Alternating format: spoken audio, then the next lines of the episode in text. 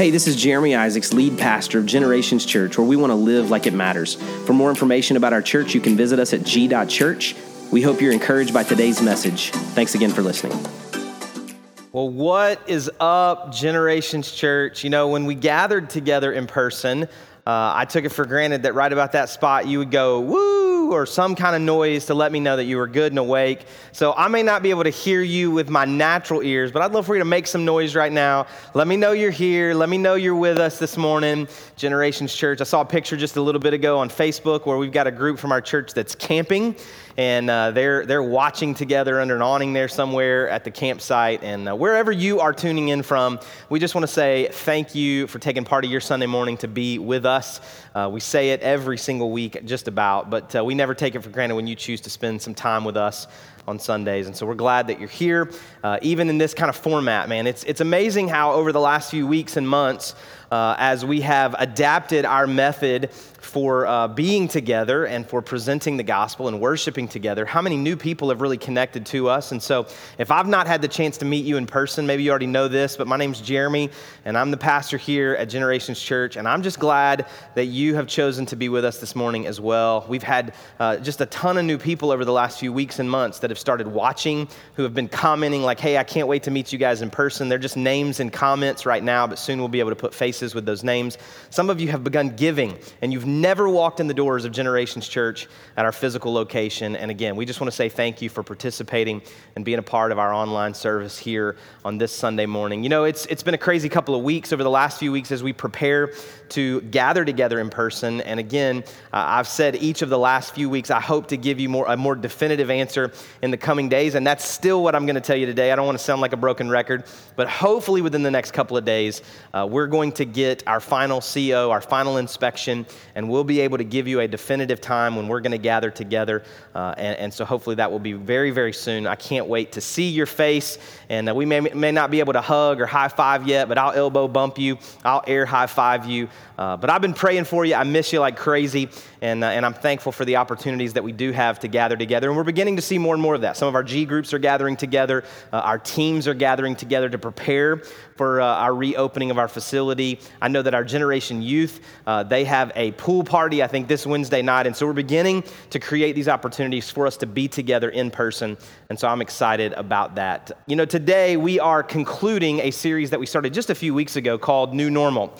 And we talked about the idea that for all of us, no matter how much we want to go back to normal, there is no going back. So much around us has changed. I was reading just yesterday about just the way that the economy has been reshaped. And I saw where uh, about a thousand of the 3,000 malls in the United States will probably be closed at some point within the next 12 to 18 months because of the number of stores, the number of retailers that have gone out of business or have declared that they're going to close some stores uh, throughout the country. And so, uh, all of those facilities will be reshaped and reimagined. I saw where Starbucks is closing 400 stores through the remainder of 2020. I, I just see where a number of the companies and the stores and the retailers and the businesses that I interact with, from small businesses to big box chains, uh, they're reimagining how they're doing life and doing business in the days ahead because there is no going back. We either adapt or we die. And so, what we've talked about is for us individually, that's, that's true as well. And so, we said two weeks ago that God is not just trying to make good people better, and He's not just trying to make bad people good people, He's trying to make dead people alive people. He's trying to make us a new creation as a part of this new normal. Last week, we talked about the idea that not only are we called to be a new creation individually, but we're also called to live in a new community. And the idea is that we are called in relationship to be agents of reconciliation and to be about the work that God is doing in the world to restore and to redeem and to reconcile man back to himself. And so we have an incredible opportunity to play a role in that. And so my hope is that you are taking seriously the commitment that we made at the end of the message last week as we prayed and asked God to help us to be agents of change, agents of reconciliation, not to reconcile people to us, not to make everybody our friend, but to say, just as the Apostle Paul said, be reconciled to God. And that's our hope. That's my prayer for you over these last few days and hopefully for the days ahead. So today as we as we think about where we want to conclude these 3 weeks that we've been in this idea of new normal, I want us to look at the new church. I think as other organizations are reimagining themselves, for us as a church, and maybe you don't view us as an organization, but just as an organization of people, as a gathering of people, as a, as a body of people that are really supposed to be about the same ideals and about the same uh, purpose and, and headed in the same direction as we gather people to us and move in this direction that we believe we're called and destined for uh, in light of God's mercy towards us, like what does the new normal look like for the church? I think about 12 or 13 weeks ago, if you would have asked me that question, I, I probably would have answered it differently than I answer it today. There were, there were some things in my mind that 12 or 13 weeks ago I thought were non negotiables for the church. But 12 or 13 weeks later, I, have really adjusted my view of what those non negotiables really are. Some of the things that I thought were non negotiables are actually negotiable. But there are other things that I didn't realize how big a deal they were as it relates to the church. Now, for most of our time today, whenever you hear me say church, I'm not just talking about Generations Church. I'm talking about the Big C church, and I mean the church of Jesus Christ around the world. I'm talking about those that are gathered together in some form, and there are people all over the world who can't gather together in person, even as there are those who are gathered together in person in some form. I'm talking about that church. I'm talking about the kingdom of God in its expression as the body of Christ and as the bride of Christ. And so, as I think about that for us as Generations Church and how we fit into that, what does the new church look like in the days ahead?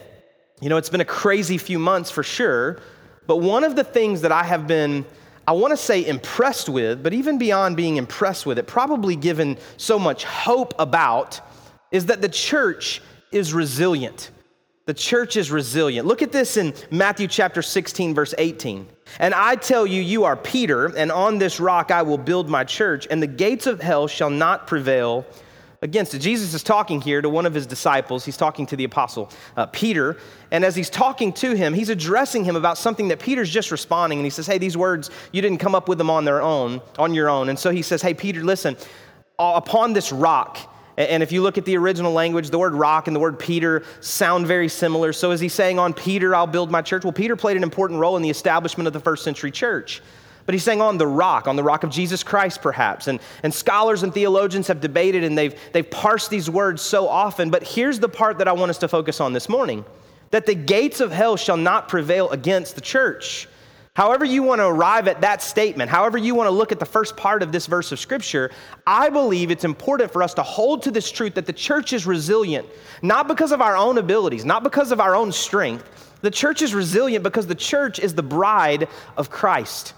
The church plays an important role in what God is doing in the earth and what God desires to do in the earth. I've shared over the last few weeks that I believe that the enemy is working overtime to try, try to divide us and to destroy us as the church, as believers, as followers of Jesus Christ. There are churches in turmoil, there are Christians in turmoil about all of the things that are taking place around them. But in the midst of all of this, I encourage you to hold to these words of Jesus that the gates of hell shall not prevail. That God is enough for us. As the church, as the global church, as Generations Church, God is orchestrating a plan in the earth and He's allowing things to take place. But even in the midst of this, we have to know that the church is the hope of the world, not because of ourselves, not because of our own ability, but because we are the bride of Christ and Jesus Christ Himself is coming back for His bride, and so we must be prepared. And so we must declare the truth and the good news of the gospel to everyone that we encounter. And so as I think about all of that and I think about the new normal and the new church, it causes me to reflect back on what was the old church. Where did the church begin? Well, you could go all the way back to the Old Testament. You could go back to the people of God and the Hebrew children and those that were on this journey and how God was establishing a people, and you could see how they were formed among these other groups of people.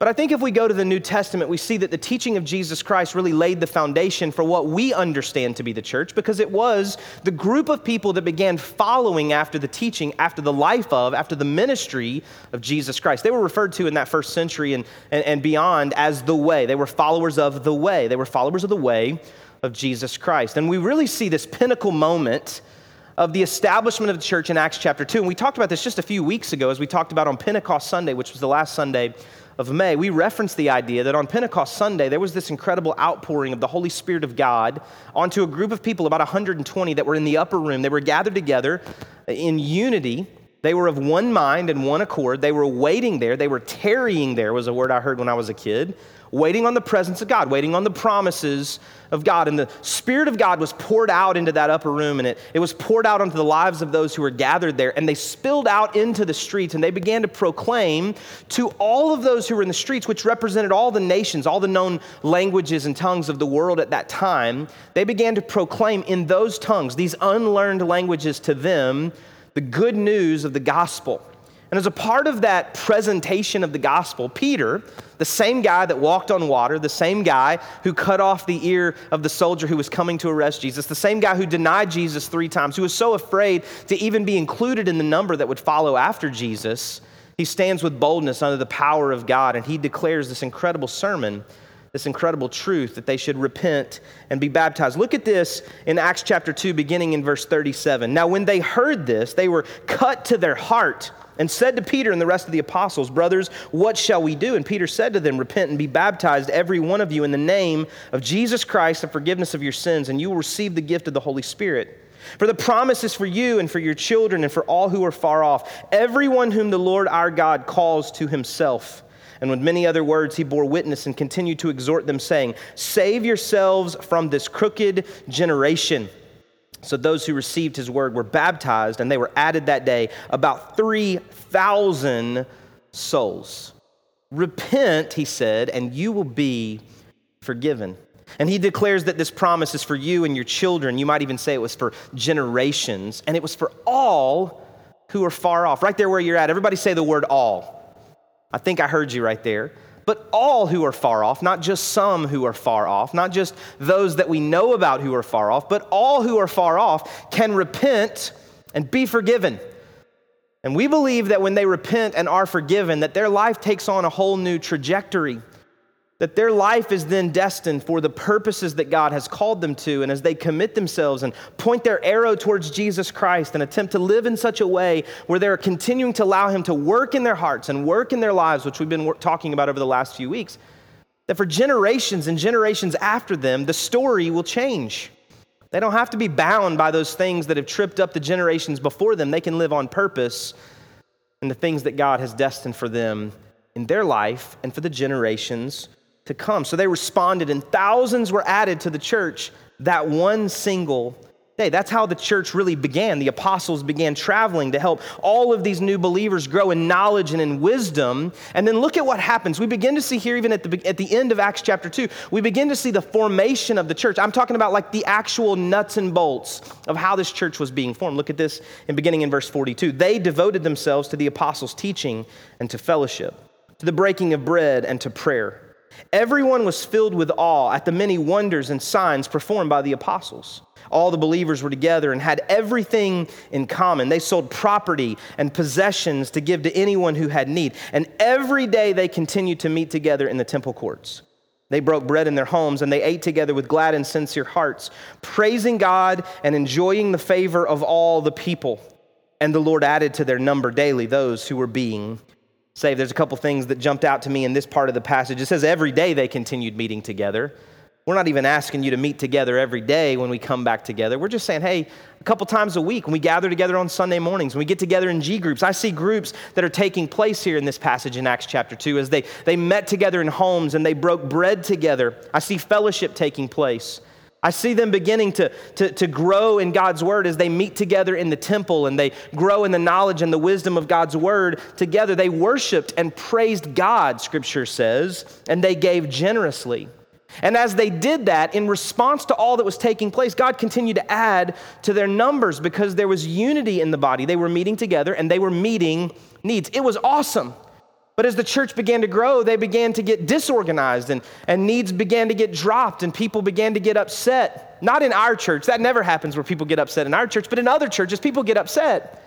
And what happens is in Acts chapter 6, we see that they, they reshape and they reform and they reorganize the church and they bring on other leaders and they bring on other ministers who can help to, to, to distribute the daily distribution of bread to those who are in need. And the apostles continue to pray and to teach and to proclaim the good news of God. And we see that in Acts chapter 15, they meet together to discuss doctrine and their beliefs and how the early church was really to wrestle with these things that were causing uh, disunity.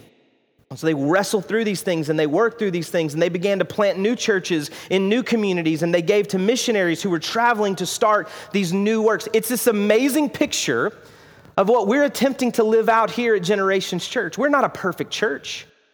By any stretch, there is no perfect church because the church, our church and the global church, is filled with imperfect people, and it starts with me. I'm gonna make mistakes, but what I, what I tell my kids in sports is if I'm gonna make a mistake, let's make a mistake hustling. And so that's my heart. If I make a mistake in leadership in this church, I promise you, it's not going to be out of a lack of sincerity or devotion to God. I'm gonna make mistakes hustling. I'm gonna make mistakes trying to figure out how do we advance the cause? How do we gather all of those who are far off from the gospel? All of those who need to know Jesus Christ. How do we gather them into this place or how do we go to them to meet their needs? How do we reflect the diversity of heaven? How do we find those who are broken and hurting? And how do we give grace and mercy to those who need it, just as we once did ourselves? It's this incredible picture as we participate in church planting and giving to local and global missionaries and partners in ministry as we develop groups and teams and use the gifts of others to try to form this beautiful community called the church. So you might say, well, that's awesome. That's awesome what you're, what you're talking about. I love it. And, and if that's what's happening at our church, then that's really cool and I, and I love it. But what's happening right now is working for me too. I get to have my cake and eat it too. Like I get to watch a little bit of church online, but I still get to do it from the boat at the lake or wherever I'm at, or I don't have to get up and get dressed up and look nice, and I don't have to go and serve. I don't really have to come and sit near people I don't know or I don't like. I get to do it in my living room. I get to do church in my pajamas, and all of those things are great. And maybe you'd say, like, well, then, then why do we have to gather together? What is it that we're anticipating? What is it that we're coming back together to do? over the years in ministry. And when I say that, it used to be just a few years, and now it's more and more years in ministry. We're coming up on 20 years in ministry. I know when you look at me, you think I have that boy face. There's no way I've been in ministry that long, but that's really why I wear this beard, because if not, I look like I'm a 12 year old boy. Over the years in ministry, I've had a number of people who have asked a question similar to this If I don't go to church, can I still go to heaven?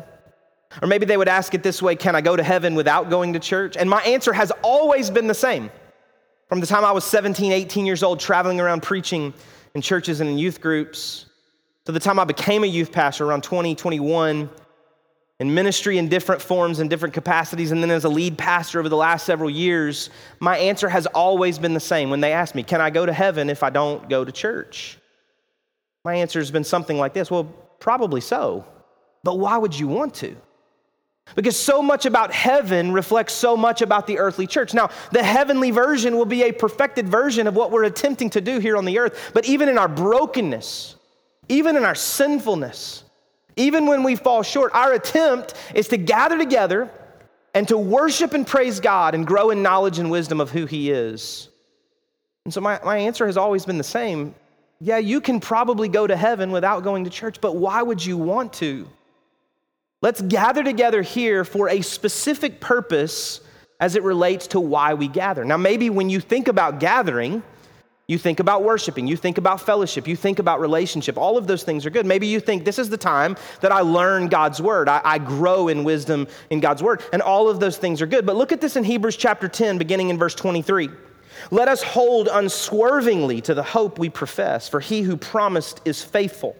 And let us consider how we may spur one another on toward love and good deeds, not giving up meeting together as some are in the habit of doing, but encouraging one another, and all the more as you see the day approaching.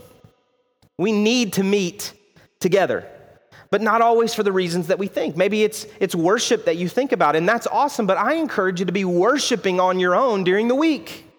If the only time that you worship is on Sunday morning, at 9:15 or at 11 a.m., I believe you're missing an incredible opportunity to experience the presence of God on a Tuesday or a Thursday or a Wednesday or a Friday. I believe you're missing an opportunity to have relationship with God in a personal and an intimate way throughout the week.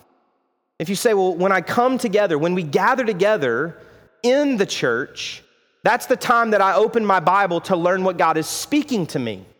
And I encourage you to do that. I mean, I gather together with you when we are in person or even in this format. And my hope is to present God's word to you. I never want it to just be my opinion or my soapbox, but that we're looking to God's word and we're trying to understand what God's word is speaking to us as a community. But realistically, you should be opening God's word individually throughout the week. The Sunday experiences should be almost like a birthday party, where you're getting a little bit older every day, but on your birthday party, they give you cake and we celebrate together. Well, the same is true as, as what we're talking about here related to growing in God's Word. Every single day, we should be opening God's Word and growing together. And when we gather together, then we're encouraging one another with what we've learned, what we've been taught, and we're spurring one another on towards love and good deeds. We should not forsake the assembling of ourselves together because we need one another. That's been the part that probably breaks my heart the most over the last 12 or 13 weeks. I need you. And whether you believe it or not, I believe that you need me. Not as Pastor Jeremy, but just as Jeremy in your life. You need the people in your G groups, you need the people on your G teams. You need the people that sit near you and you kind of took for granted that, that they were just always there. You need the people that you bump into in the lobby. You need the people that you stand in line with as you're picking up your kids from our different kids' environments. You need the people that help you to park your car and they greeted you every single Sunday with a, a high five or a handshake or a wave as you pulled in. We need one another. We need to be encouraged by one another. There's something vital that takes place when we meet together as the church. So, what does the new church look like? I think it can look like a lot of things, but for the next few minutes, I just want to get really specific about what the new church looks like here at Generations Church. Now, I referenced this a little bit earlier, but I've been telling you over the last few weeks that we are ready to gather back together in person, and we really are getting close. If you're anything like me, you are so ready to be back together that every delay causes more frustration. Over the last two or three days, I, probably haven't handled it as well as I, I should have. I've, I've talked to my wife about it. I probably need to apologize to my kids, but I've been frustrated. I've just been frustrated about how slow this thing is taking. And, and I told you a few weeks ago that originally we, we closed our facility because of the coronavirus, and, and there's still some, some things that are at play in our communities. There's a close friend of ours that pastors a church, and they opened just a few weeks ago, and they had to reclose this past week, and so they're not gathering together in person because of a, a new wave of outbreaks in their community and in the region of their state.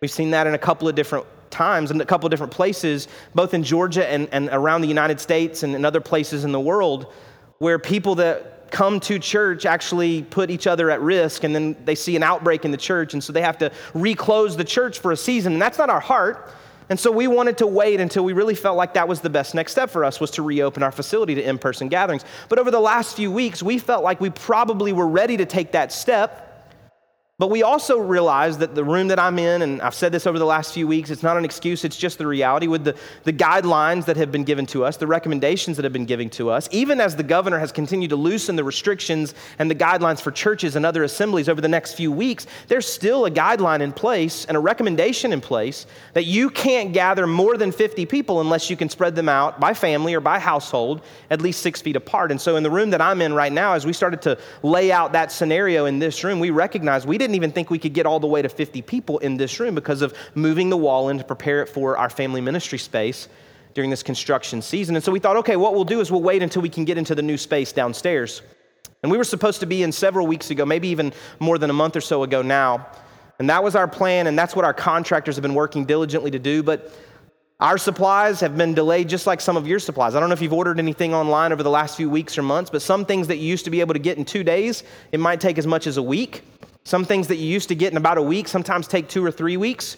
And so we have some of our equipment here. We have some of the supplies that the contractors need and some of the supplies that we need whenever we're ready to open our doors. But we also have some of our supplies that are sitting on a ship in the Pacific Ocean that were coming from Asia, and they're still sitting in a boat on the water. And so we're waiting on our final inspection as the contractors are continuing to try to finish their work. And then when they finish, we've got some work to do to prepare the space for ministry in the way that we desire to serve you as we reopen our facilities. And so that day is coming. I promise you it is. And I don't just keep saying that, but I promise you nobody wants to gather back together more than me. But we're not ready yet. And so, as we think about when that day is coming, what does that actually look like? When we come back together, we're going to meet in this amazing new space. And so many of you have been giving financially over the last few months to help make that new space a reality. We started last September in this capacity campaign to create more space, to serve more people. And man, the space is turning out better than we imagined. It is a beautiful space. I cannot wait for you to experience it. We're going to do a walkthrough this week and send it out to you. You can see some of the spaces that you're going to get to enjoy in just a few short days or a few weeks to, uh, to come. But as we think about that space, one of the cool ways that I want you to be a part of it is I want you to consider purchasing your chair. I want you to consider to purchase the chairs for your family. Now, this is not like maybe the little churches that some of us grew up in. I don't know if you were uh, ever exposed to this, maybe when you walked in some of those churches when you were a little younger, you saw that there was like a gold plaque on the pew or on the chair that you sat in, and it had somebody's name that maybe you knew or maybe you didn't know. Well, that, that's not what we're talking about. We're not going to put a gold plaque or your name on any chair that you give toward purchasing. But we are asking you to participate. A number of you have been giving financially in a really generous way to help us to create this space. Others of you, you haven't yet jumped in to be a part of this giving campaign. And I encourage you, wherever you find yourself on either side of that equation, to consider giving to purchase your chair for your family. A donation of $50 buys a chair. So, a family of four, it's $200. You can give it all at one time. You can give it over the next couple of weeks, but it helps to purchase your chair. So, when you come in, you'll find a seat that you help to make a reality. Some of you, maybe evangelistically, maybe prophetically, you would give to purchase the chairs for someone that you're praying for and believing God. They're, they're far off, as we read earlier. And you're believing that God's going to call them home through the work of Generations Church, and they're going to enter into relationship with Him, and you're going to purchase the chair that they would one day come and fill. They would come and sit in that chair and be exposed to the love of God and the grace of God and corporate worship and God's word in this corporate setting. And so I encourage you to consider being a part of this and giving to purchase chairs over the next few days and weeks. And so we're preparing, we're getting ready. But can I remind you of this incredible truth? When we get into the new space, it isn't the finish line, it's just the next chapter in the story that God is writing here at Generations Church.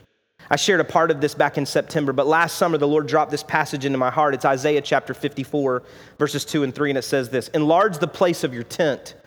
Stretch your tent curtains wide. Do not hold back. Lengthen your cords. Strengthen your stakes. For you will spread out to the right and to the left, and your descendants will dispossess the nations and settle in their desolate cities. So we're enlarging the place of our tent. And we're stretching out wide and we're strengthening our stakes or our systems and our teams and our leadership for what's next as we spread out to the right and to the left and we launch new locations of Generations Church. The first Sunday that we gather back together, that becomes a reality as we gather together in two locations. First, in person, here at our physical location off Riverstone Parkway, off Bluffs. But we also will be gathered together online. We're not going to stop what we're doing online. There are, there are a number of you who say, hey, even when we open, for a lot of reasons, we won't be able to join you yet. But we also know, as I said earlier in the message, that there are a number of people who have come to find community and to find life through the ministry of Generations Church online. They may never darken the doors of a physical location of our church, but they're connecting to us. And we're going to try to make it easier for people like that to join into G groups and to go to our digital discovery track and to participate in digital lobby experiences so they can continue to grow in community with one another in two locations on campus and online. But even as we think about what that looks like, we're not just going to stay in this place. We're going to spread out to the right and to the left so that we can take over nations and take over cities. We can go into those places with the hope of Jesus Christ that's available to people there. We aren't just trying to build one place that's big enough to house all of us in one place. That's never been the goal. It's never been the goal. We have to go to the people. We have to get close enough to their homes that we can help reach them where they are. I wrote about this on Facebook this morning, and some of you may have already seen it, but last night I had an amazing experience. Some of you have probably seen the news footage already of the protesters downtown Atlanta last night who closed down I 75 and eventually they set a Wendy's on fire. The night before, at that same Wendy's, there was a 27 year old black man who was shot as he, uh, by the video that I watched, he It looked like he stole a taser, took a taser from a police officer. He began to run away. The police officer chased after him. At some point in the video, it looks like the man turns to shoot the taser back at the officer, and he was shot and killed. All I know is what I've seen with my own eyes, what I've heard of the narrative, but then I went back and watched with my own eyes. So I don't know all the details. I don't know everything that got them to that point. I just know that there's a family that's hurting today. I know that there's a group of friends who are missing their friend. I know there's some police officers who have been suspended or fired. I know there's a police chief who stepped down or maybe was forced to do so. I, know that there's a lot of turmoil. I know there's a lot of things that I can't answer for and I can't explain, and nor would I even try today. But last night I was driving through downtown Atlanta and I didn't recognize, even though I knew about the incident from Friday night, I didn't know what was planned for Saturday night. And so I'm driving through downtown and eventually I came to a complete stop on I 75. The protesters had blocked the interstate, and the police were working to resolve that situation. And, and so I sat in my car. Eventually, we would be sitting there for two and a half or three hours. And as I sat there, eventually people began to spill out of their cars. We were about a half a mile away or a little less from the Wendy's that was on fire. We could smell the smoke. And as I was sitting there in my car and people began to get out of their cars, I thought about the fact that over the last few weeks I've been encouraged to listen and to learn. And so that's what I did. I just tried to listen and to learn. And when I began to listen, here's what I heard I heard the cries of babies who mothers were trying to console because they were sitting in their cars for much longer than they ever envisioned. I listened as a Hispanic gentleman who was parked just in front of us, who had driven all day from Miami, began to give out fruit that he had picked himself that morning to those who were in their cars in case they were hungry after sitting there for so long. I listened to three young African American women who were laughing. They were the life of the party in the cars around us until they saw a police officer begin to walk up the interstate just behind us. And one of them saw him, and their laughter turned to fear as they weren't sure what was taking place. And you began to hear in, in mumbling voices as they began to talk to one another get back in the car, buckle up, don't draw attention to yourself. We don't want any trouble tonight. I listened to a bounty hunter that I got the opportunity to talk to, who talked about the danger and the risk of his job as he chased after people who were running from the law. I listened to the police officer who said, Hey, we need to clear the way. There's an ambulance behind us, and they have a man who's literally bleeding out, and they're trying to get to Grady Hospital. And so I worked with others and we were there and we were trying to clear the way and to create a lane for that ambulance to be able to get that gentleman to the hospital so that he wouldn't die. And black people and white people and Hispanic people started working together and moving their cars to one side or another. We were helping one another, we were talking together. I watched as people of various races, ages, genders helped push a woman's car to the emergency lane when her car broke down. And I was confronted with this reality. You know, maybe sometimes we just need to quit watching the news and we just need to talk to the person in front of us. We just need to talk to the person in front of us and quit worrying about all the other narratives. There are some real things that are taking place around us, and they're scary and they're real, and the conversations need to be had. But the other conversations that need to be had are the, per- the ones with the people right in front of us. And that's what we did last night. And so I just listened and I learned. But when I listened, do you know what I actually heard? I didn't hear all the conversations. I didn't hear the ambulance. I didn't hear the police sirens. I just listened. And when I listened, I actually heard groaning. Look at this. This is in the book of Romans, chapter 8, beginning in verse 18. I consider that our present sufferings are not worth comparing with the glory that will be revealed in us. For the creation waits in eager expectation for the children of God to be revealed. For the creation was subjected to frustration, not by its own choice, but by the will of the one who subjected it, in hope that the creation itself would be liberated from its bondage to decay and brought into the freedom and glory of the children of God. We know that the whole creation has been groaning as in the pains of childbirth right up to this present time. Not only so, but we ourselves who have the first fruits of the Spirit groan inwardly as we wait eagerly for our adoption to sonship, the redemption of our bodies. For in this hope we were saved. But hope that is seen is no hope at all. Who hopes for what they already have? But if we hope for what we do not yet have, we wait for it patiently. Faith is the evidence of things hoped for. And so we grow our faith to say, God, allow us to recognize that the glory to come will outweigh, will far surpass the present sufferings that we're experiencing right now. All creation is groaning. People are groaning. And if we'll open our ears, we'll hear it. But as Christ's followers, we don't grieve like those who have no hope. We have hope that the glory to come surely surpasses what we're walking through right now. So, what should we do? We should be the church. The church is not a building, the church is the ecclesia, the people of God. We were able to be the church last night, encouraging people, directing traffic, talking to people, helping people, loving people. Listen, I want to be back to get together as soon as possible, and I promise you that that day is coming. But until we meet as the church in the church, let's don't forget our job to be the church. Don't forget our job to be the church. The whole world is groaning. Let's give them hope. Let's show them hope. And in a few days, we'll invite them to come and be with us. Or maybe you share and invite them to come online to be with us. And in a few months, we'll celebrate as they get baptized.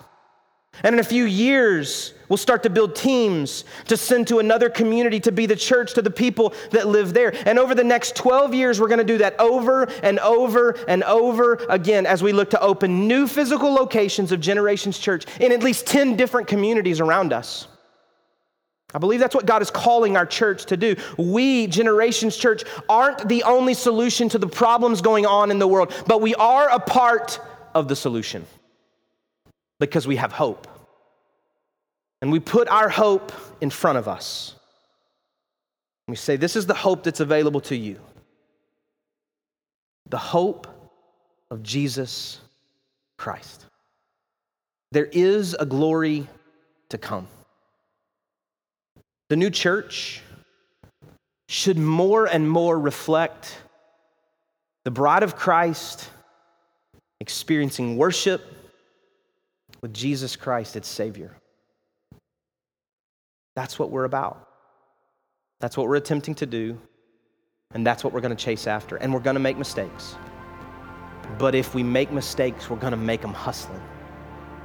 We're going to chase after more of God and more of His presence. We're going to chase after going after those who are far off. We're going to try to serve people better than we've been serving people. We're going to try to love people better than we've been loving people. And my commitment to you is that in this new normal, we will have a new church. And my hope is that you'll go with us. I recognize that not, may not be the reality for every person, but the days are running short. And the shorter the days, the shorter the time, the more urgent the calling to love people, to serve people, to point them to Jesus, to be the church. I'm going to ask you right where you're at just to close your eyes and bow your head just for a moment. You're sitting in your living room, you're somewhere on vacation today. You just take a moment of personal reflection between you and God. Nobody's looking around where you're at. I'm asking everyone there just to participate in this moment of response. And if you would say to me, Jeremy, I know for me what I need to do, I'm one of those people who's far off. And I need to accept the free gift of salvation, and I need to ask God to forgive my sins and to be the Lord of my life. If that's you, if you would just lift your hand right now, we want to pray for you.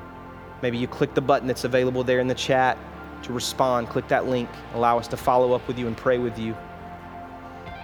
Maybe you would say to me, Jeremy, for me, I'm in. I want to be a part of the new church. I want to be a part of what God is doing in the earth in this days of groaning. If that's you, would you just lift your hand just as a sign of commitment? Hey, I'm in, whatever it looks like. I'm saying yes to God without even fully understanding all that will be required of me. New creation, new community, new commitment, new church. These are the things in a new normal. God, I love you. And I thank you today for all that you're doing among us. And God, I ask you now in this moment to forge in our heart a sense of urgency to be about your kingdom work in the earth. God, I pray now for those who lifted their hand, they've responded because they know their need for you to be the Lord and Savior of their life. They feel far off from you. And so, God, I pray that not only would you save them, but would you change the generations to come after them. I believe that's what your word tells us can happen. God, we thank you for the story that will be written in their lives as they trust you more and more, beginning right now. And God, I pray for those who say, I'm in. God, start with me as we commit ourselves to being a part of the new church, making a new commitment in this new normal. God, the earth is groaning. Let us listen with your ears and let us respond in kind. God, we thank you that we are the hope of the world because we point people to you. In Jesus' name we pray. Amen. Thanks again for listening. If today's message was an encouragement to you, we invite you to share it with your friends and family. Maybe subscribe, rate, and review the podcast. It just helps us spread the word about what God's doing here at Generations Church. For more information about the church, visit us at g.church. Have a great day, and God bless.